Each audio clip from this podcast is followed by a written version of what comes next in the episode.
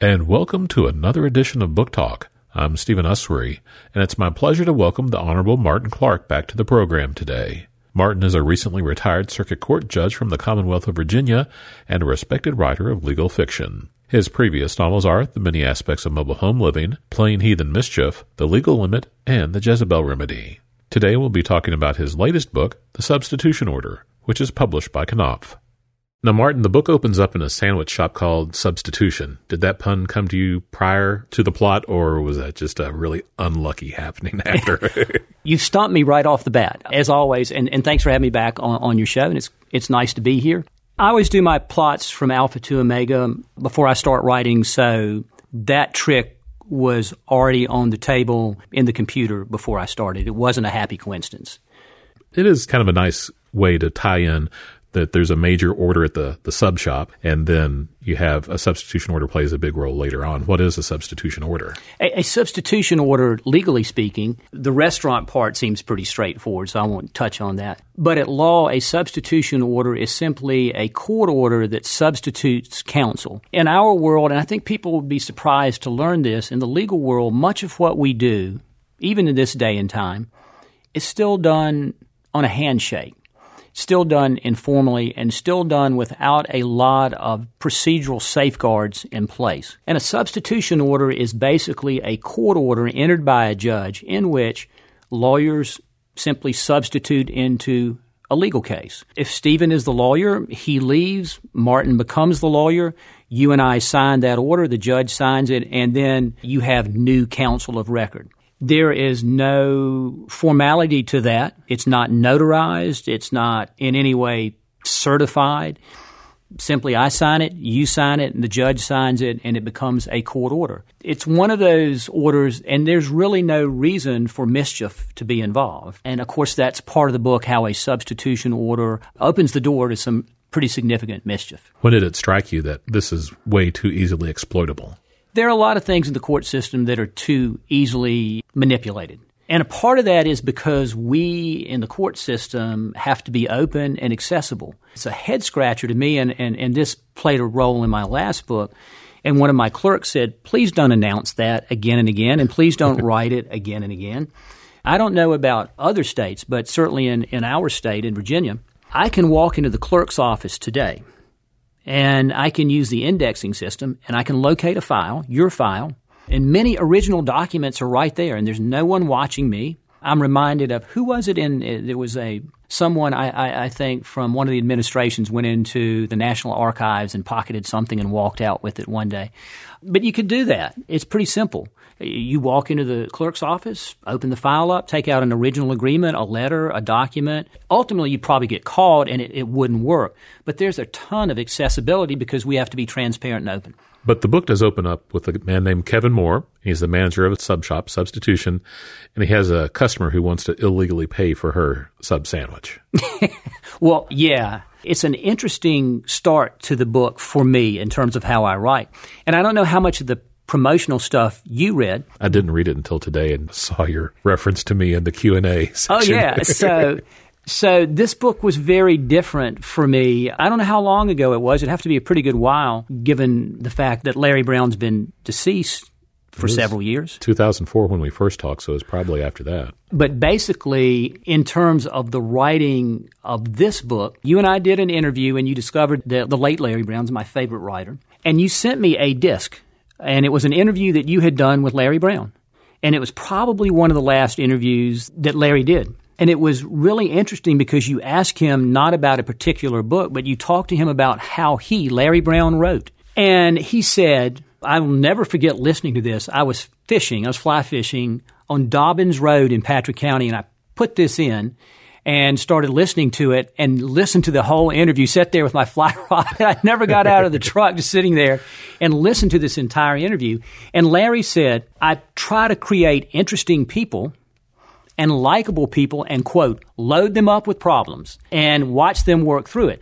And that was different for me. My books have always been very plot heavy and you just sort of hang the characters on the plot. So I started this book by trying to develop a character, Kevin Moore, and I wasn't great at it because it's new for me. It's also written in the first person. So it started with about 25 or 30 pages, and my editor saying, way too long.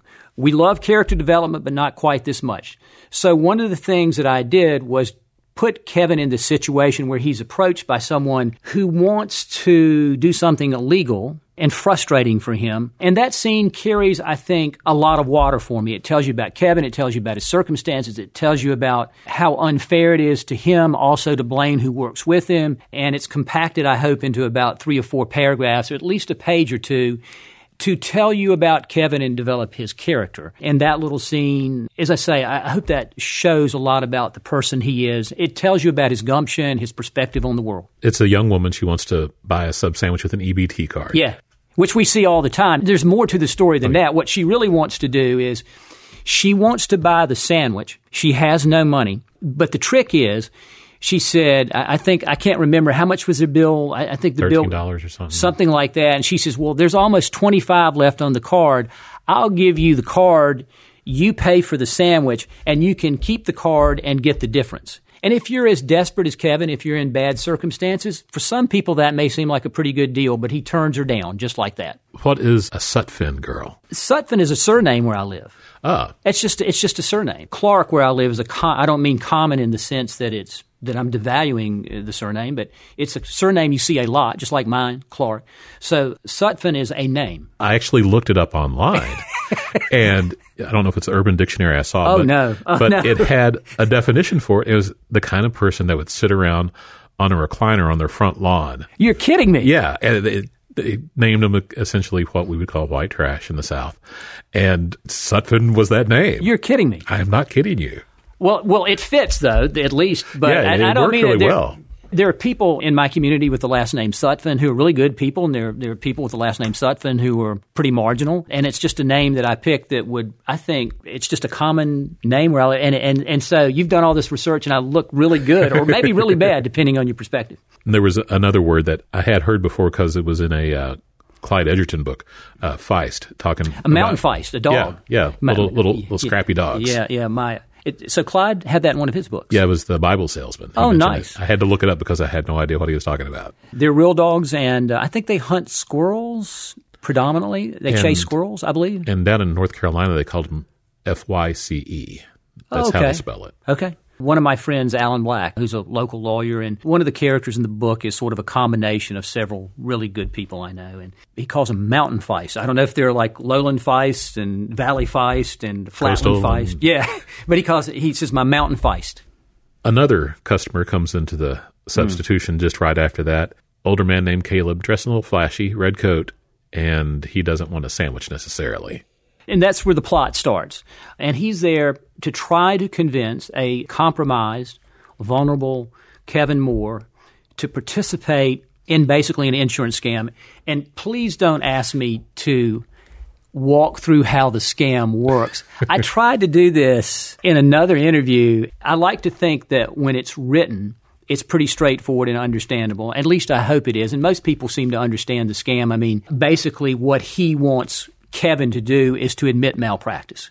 When Kevin really didn't commit malpractice, he wants Kevin to say that I failed to close a land deal, that I failed to act on a, a land option.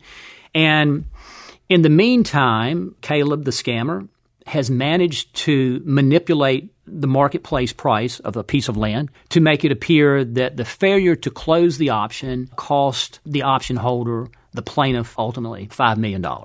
It echoes back a little bit to Plain Heathen Mischief, there is a disgraced man, and Yes. he gets sucked into an insurance scam.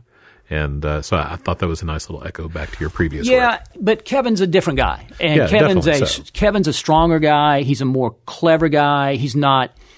There's not as much brooding. He is more likable. He is a fighter from the drop. Less fishing. Only one fly fishing reference, and real quick in, in this one.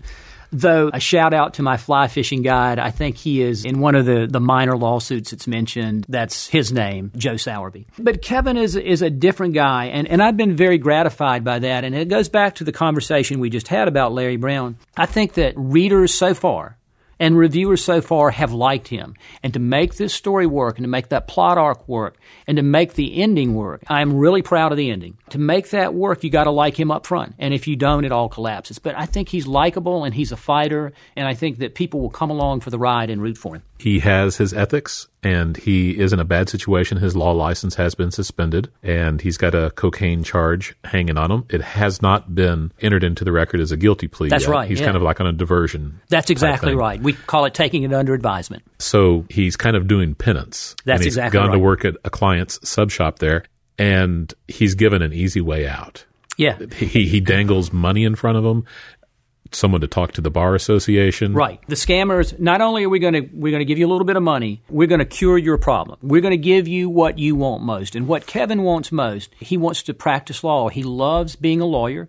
He loves the practice of law, and he really really wants to do that. And that's what Caleb the scammer says to him. We'll get some money in your bank account, and all you have to do is simply say, I don't have a really good recollection. Maybe I did make this error. Maybe I did not. And during the time that this all went on, everybody knows that, or allegedly went on, everyone knows that Kevin was struggling with a cocaine addiction and a drinking problem. But not only are we going to give you some money, we are connected enough that what we will do is we will have someone intervene on your behalf and help you get that law license back. And that's what you really want. And that is a tremendous temptation for Kevin, but he's not going to do it. And later on in the book, I will say, when he is at his absolute bottom, he does say to his friend, Minivan Dan, he says to Dan, you know, heck, maybe I would do this if I thought I wouldn't get caught. Uh, you know, I'm so far down, but these guys are scammers and they probably wouldn't follow through anyway.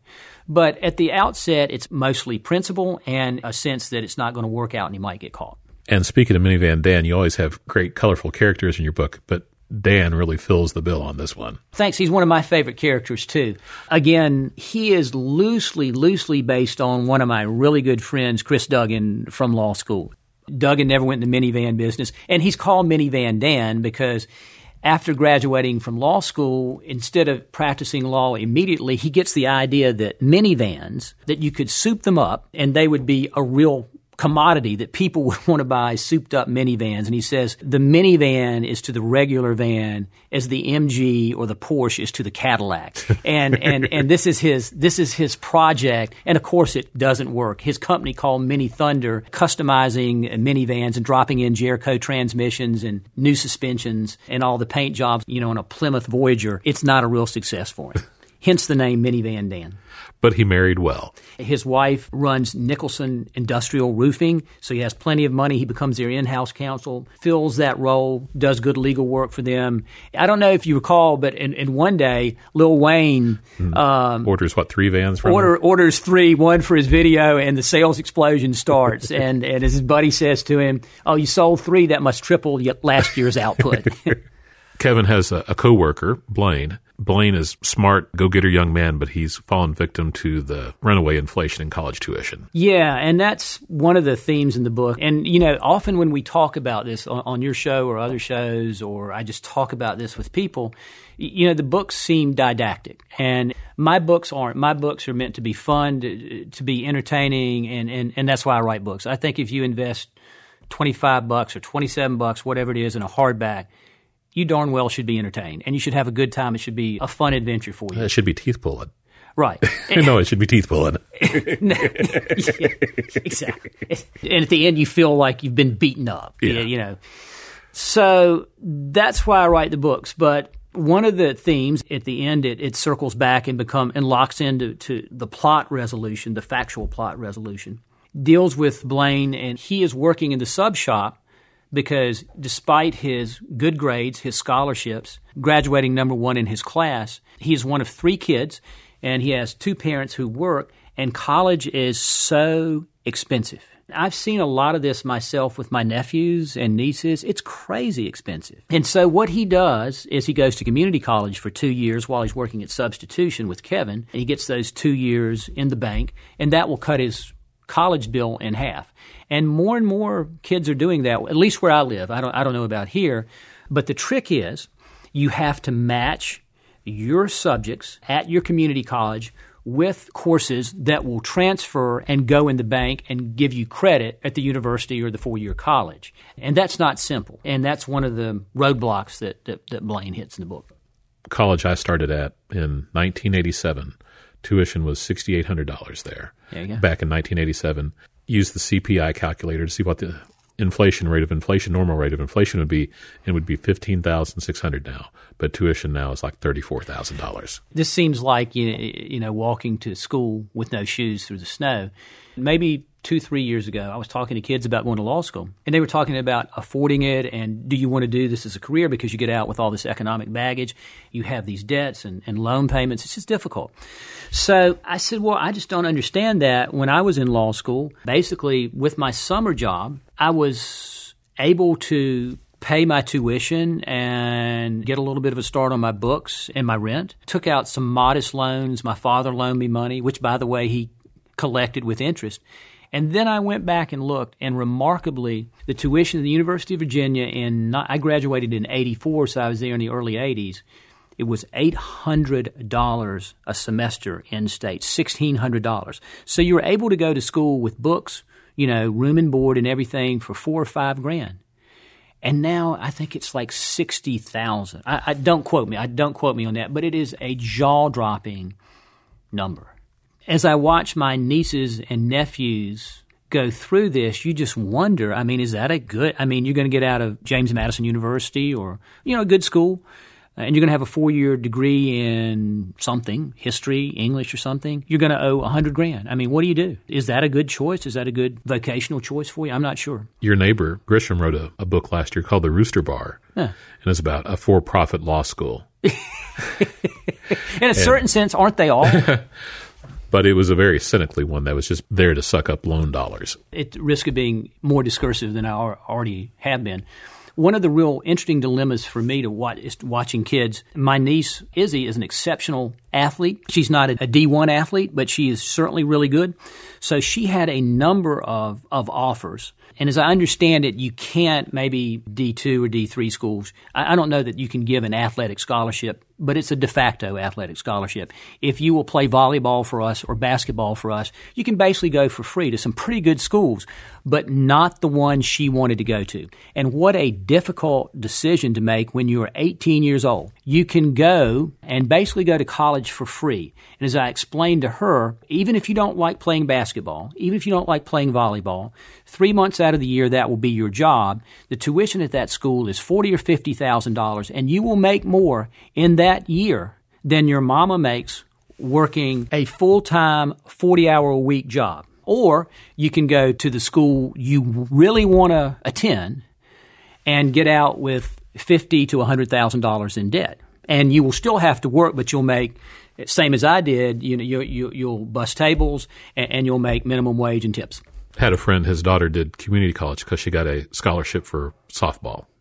and so she did that for two years and cut her bill in half. That that seems like a good choice to me. Right after this meeting with Caleb Opportunity, Kevin goes out back and hears a sound in the, the dumpster out back. Let me ask you: Is it cheating to make your protagonist likable by having him rescue a puppy? Is that cheating? You're playing and, on easy mode, I think. There. Nelson the dog is is rescued out of the dumpster and he becomes the canine sidekick throughout the book and is truly it was so much fun to write that. I love dogs. We're on book tour now, my wife and I, Dina, and we have Zelda the dog with us. She's just a hoot. So we we, we love dogs and you know, I like to say I probably like 60% of all the people I meet in, in my life, certainly in the court system. But I like about 99% of dogs. And, and, and Nelson's a great pet the old saying was, if you want a friend in Washington D.C., get a dog.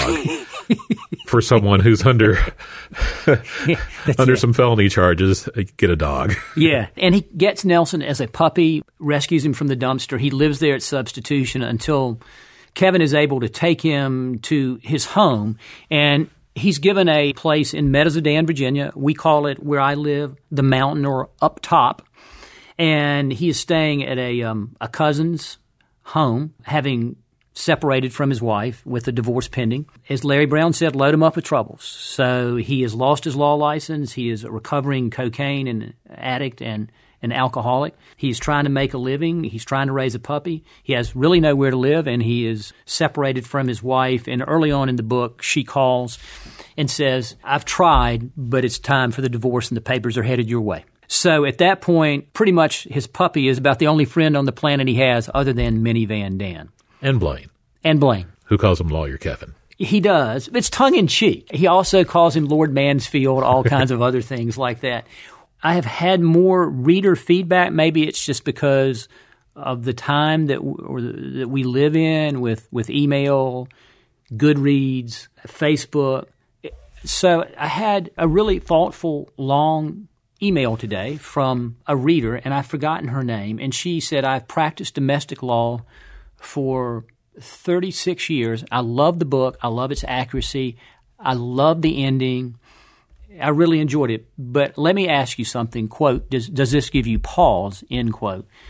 Would, given a rock solid I'd forgotten 14, 15, 16 year marriage. Would a spouse leave another spouse because of basically three months of cocaine abuse, alcohol abuse, and lying about that, and one single mistake? And as a sitting judge, I have seen that case. You don't see it much. But maybe in 28 years, I saw that three or four times where one spouse says, I just can't trust you anymore. And I can't be in a marriage where I have to look over my shoulder. And that one breach of trust, and it had several components, is so significant that I'm just not ever going to be able to get over it. Uh, I mean, what do you think? Well, I remember John Irving said once that extraordinary things should happen in books. That's yeah. what they should be about. yeah, I, I mean, I, have actually seen it happen, but it was interesting that this matrimonial attorney and also one of my early readers said, you know, I would. He seems like a good guy, and he's trying to do the right thing. I'm not sure I would kick him to the curb, especially one time, and he is doing everything possible to make it right. But his penance seemed a little over the top going to work in a sandwich shop. Well, actually, what else is he going to do? Because his wife says that to him. His wife says just that. This seems a little dramatic and it seems a little too much like Kevin the Martyr. But he says in the book, and this is true, and this I know, what are you going to do? What job are you going to get? With a pending felony charge, where are you going to work? And you've got to work, especially if you want to get your law license back, you need to be productive, not just sitting around. He needs some income. So you're not going to work in a bank. You're not going to work in a school. You're not going to work in the insurance business. You're not going to work in a car business. You can't get a job at Walmart with a pending felony. What else could you do? And maybe he could get a little better job in a bigger city, but then you got the cost of living. So that is one thing that I have always, as both a writer and a judge and somebody who's involved in the legal system, felt comfortable about.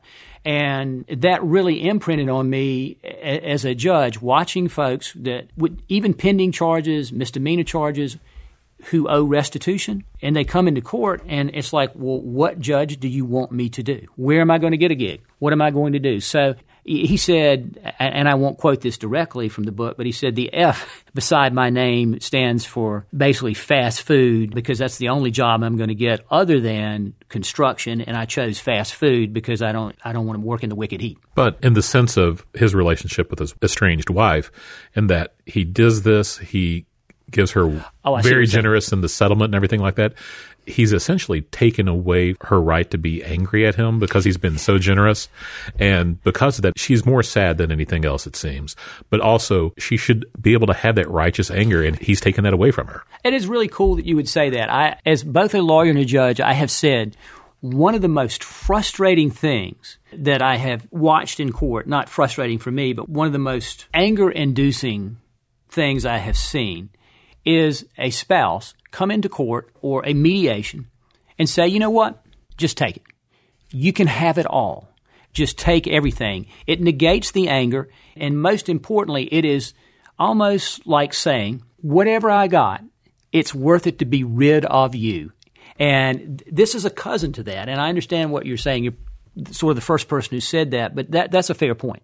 At some point, it's probably cathartic and good to get angry and, and get it out. And she really never gets that chance because he's very fair. And at one point, he says to her, Hey, come on, I'm being vilified. I'm the only guy in the world who's being vilified for giving too much in a settlement, but I want to do that to make it right because I made the mistake and I owe it to you. But that hair shirt can be very irritating.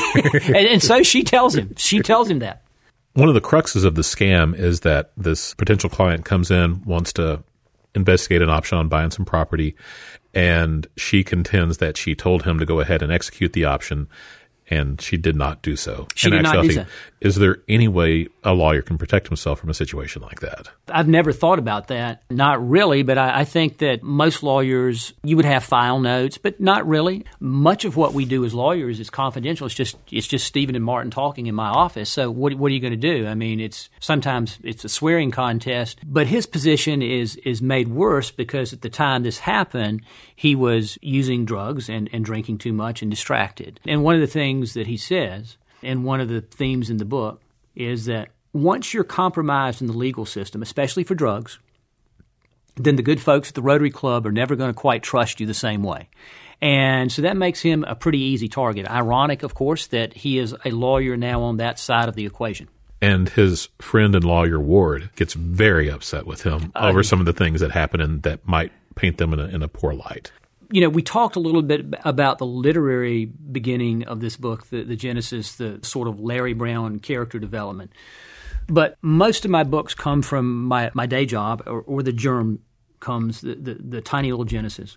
And this book got its start when I did a jury trial. Patrick County has 18, 20,000 people, something like that. It's very mountainous. It's very conservative. I say that not in a bad way. But jurors are very skeptical, hard to convince of guilt. But by gosh, once they're convinced, they're going to light you up. And so you don't want to go in front of a Patrick County jury if you're guilty. And I tried a case, a wicked bad child molestation case. A stepfather was accused of molesting his 10 year old stepson. And he pled not guilty in front of a Patrick County jury.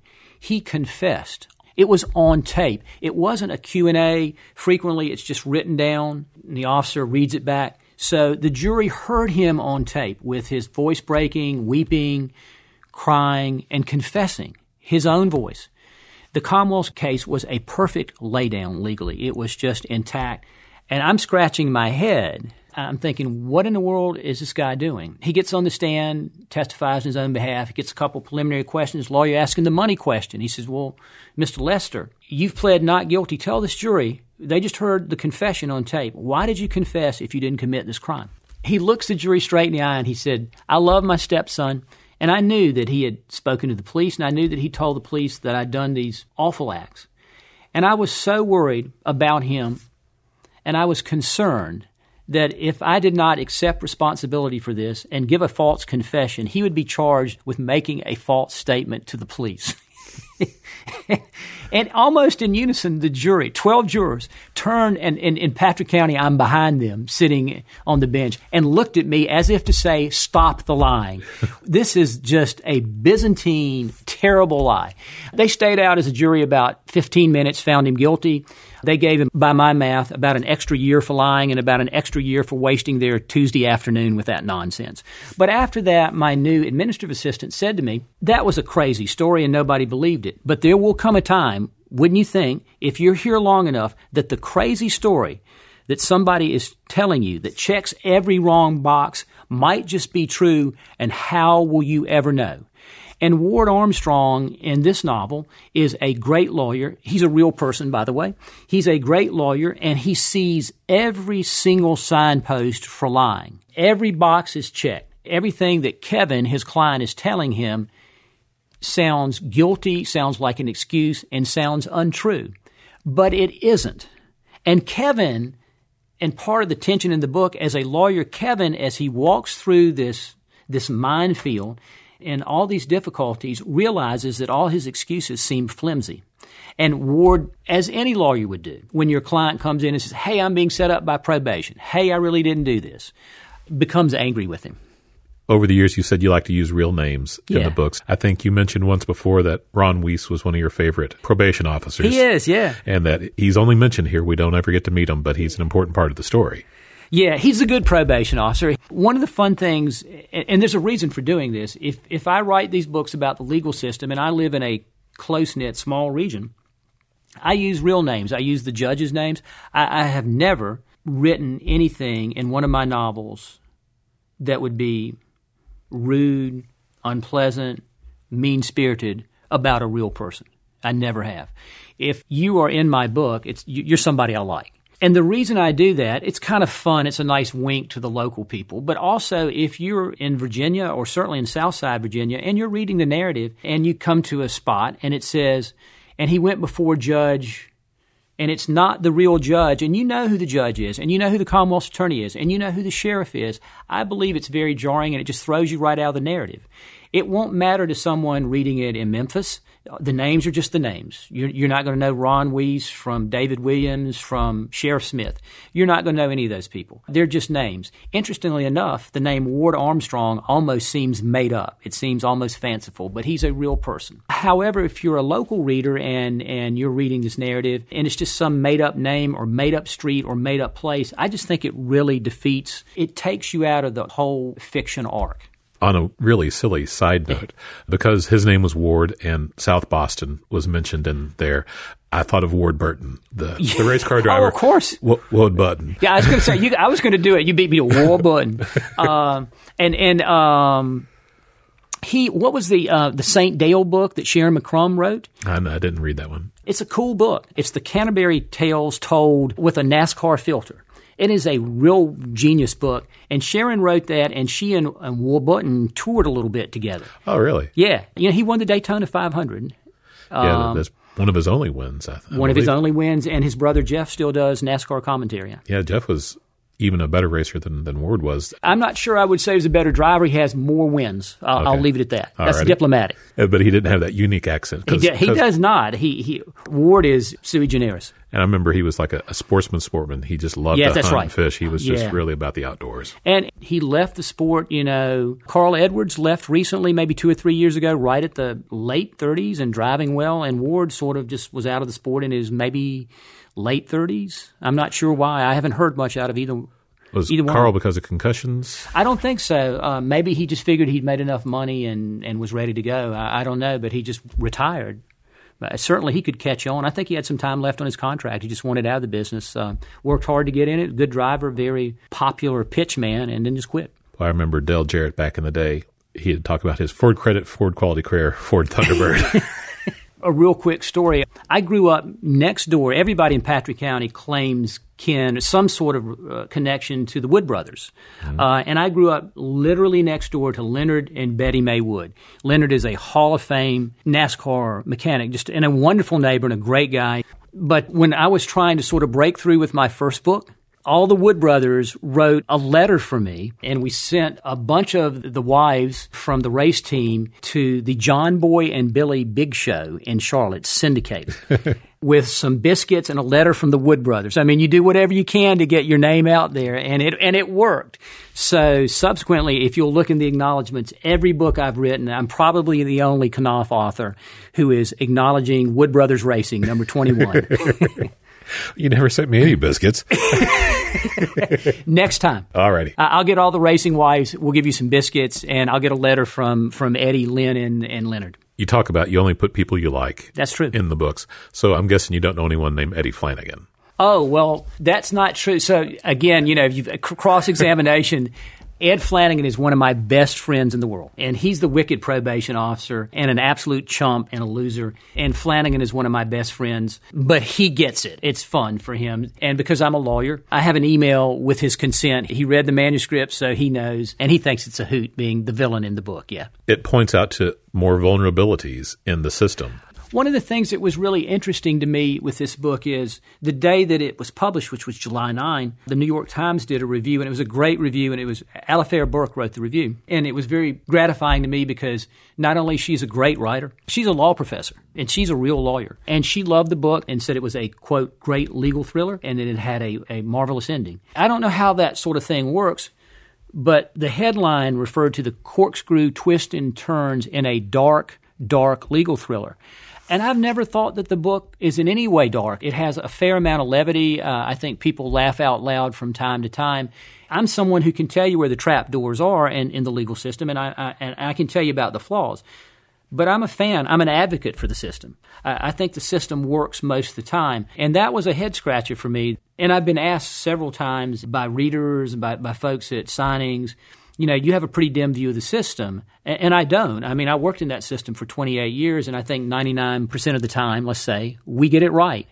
But there certainly are problems with any system, and, and, if you're there for 28 years and you see it day in and day out, you can highlight those and you know and certainly tell people about them. And certainly one of the problems you will have is that if you have been through the system, and, and I don't know about Tennessee law, but if you've been through the system in Virginia and you're convicted of a felony or a crime involving lying, cheating, or stealing, when you're sitting in front of a jury, the jury knows that they are told by the judge, I will tell them that, you know, Mr. Clark has been convicted of a felony and you don't consider that as evidence of his guilt or innocence, but you sure can consider it as evidence of his truthfulness and weighing his credibility. So, and if you're on probation, your rights shrink even more in terms of what choices you have, what safeguards you have, and what procedural and evidentiary safeguards you have when you come into court. You talked about Larry Brown and loading people up with troubles and problems this isn't the end for Kevin because one morning he goes down and he goes down hard. Yeah, you know, write what you know, right, Stephen? So I had done about 90 pages of this book. His problem was going to be a heart attack, and I'd started interviewing and doing the research with all my friends who were docs and about heart attack, the symptoms, the recovery, sort of the, the time, how long, how do you get better, what are the restrictions, how does this work? Uh, about 80 or 90 pages, and one day I'm just sitting at my house, December 30th, 2015, and I have a stroke.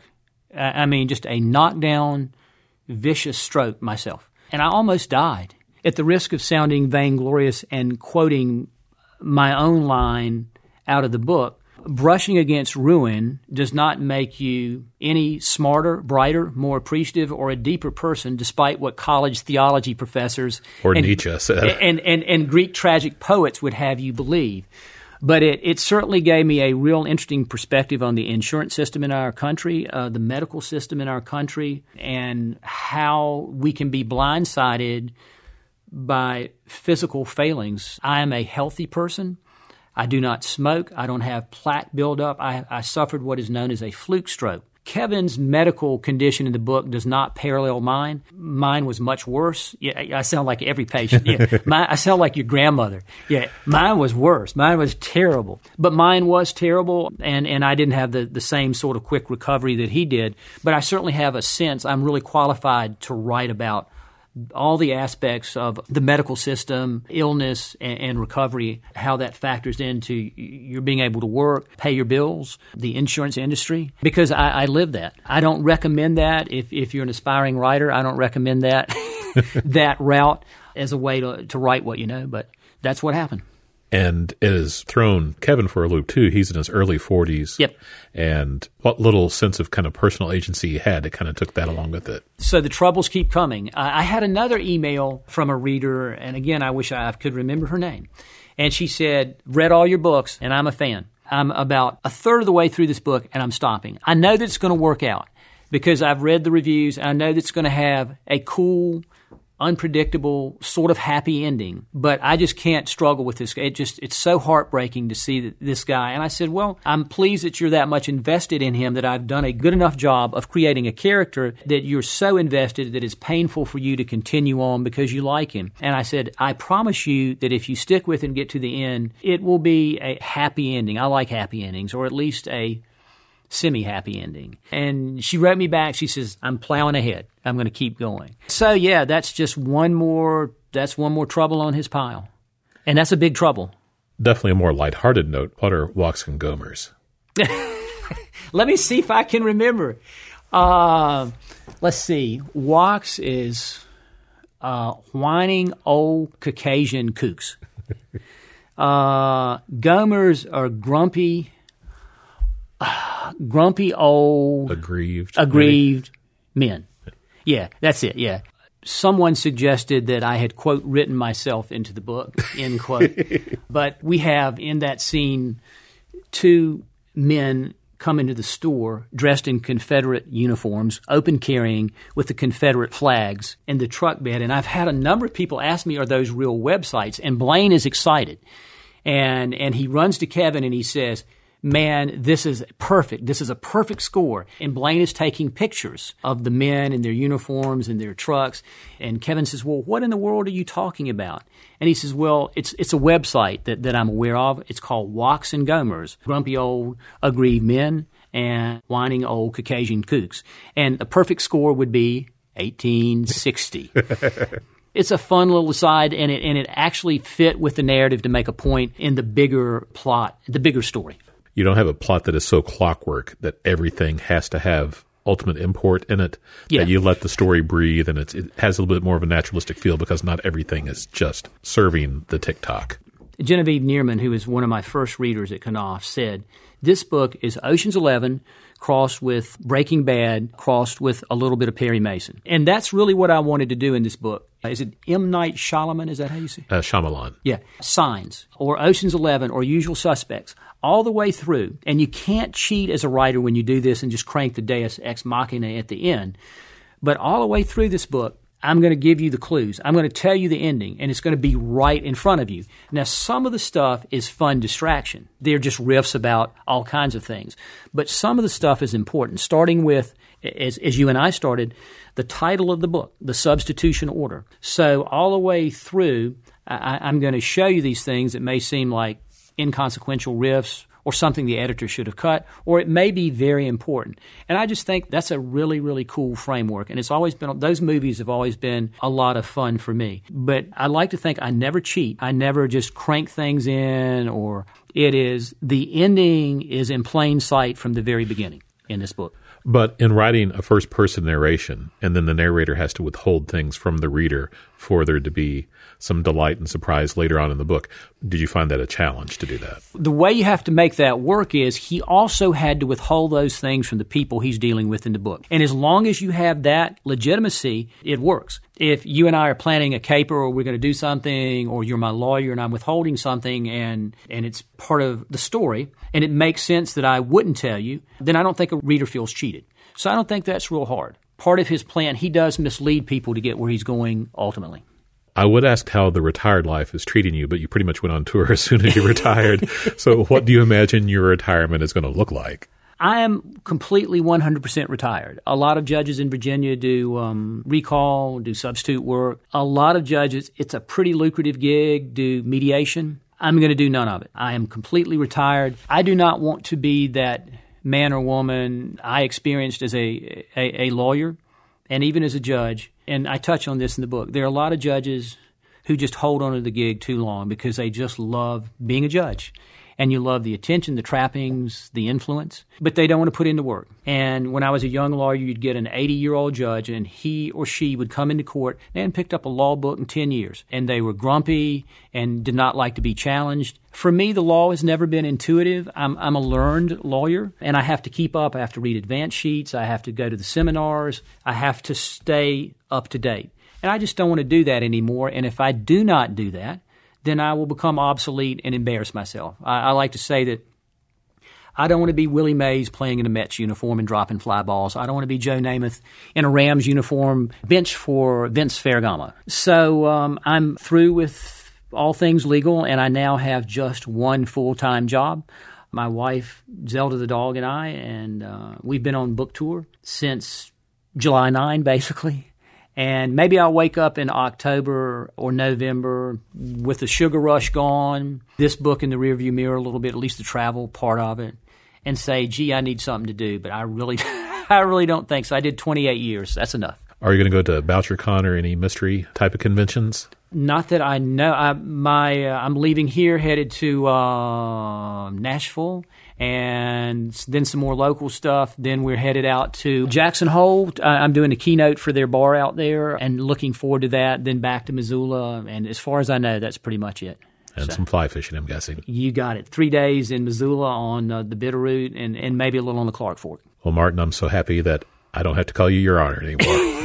you never have to begin with. yes, so. I did. I did some cheesy introductions before. but thanks for having me back. It's always fun, always great. I appreciate, um, as I noted in the stuff I, I sent out from it, it's always fun. I always enjoy talking to you about the book. Yeah, thank you so much. Martin Clark is the author of the novel The Substitution Order, which is published by Knopf. I'm Stephen Usery, and this is Book Talk.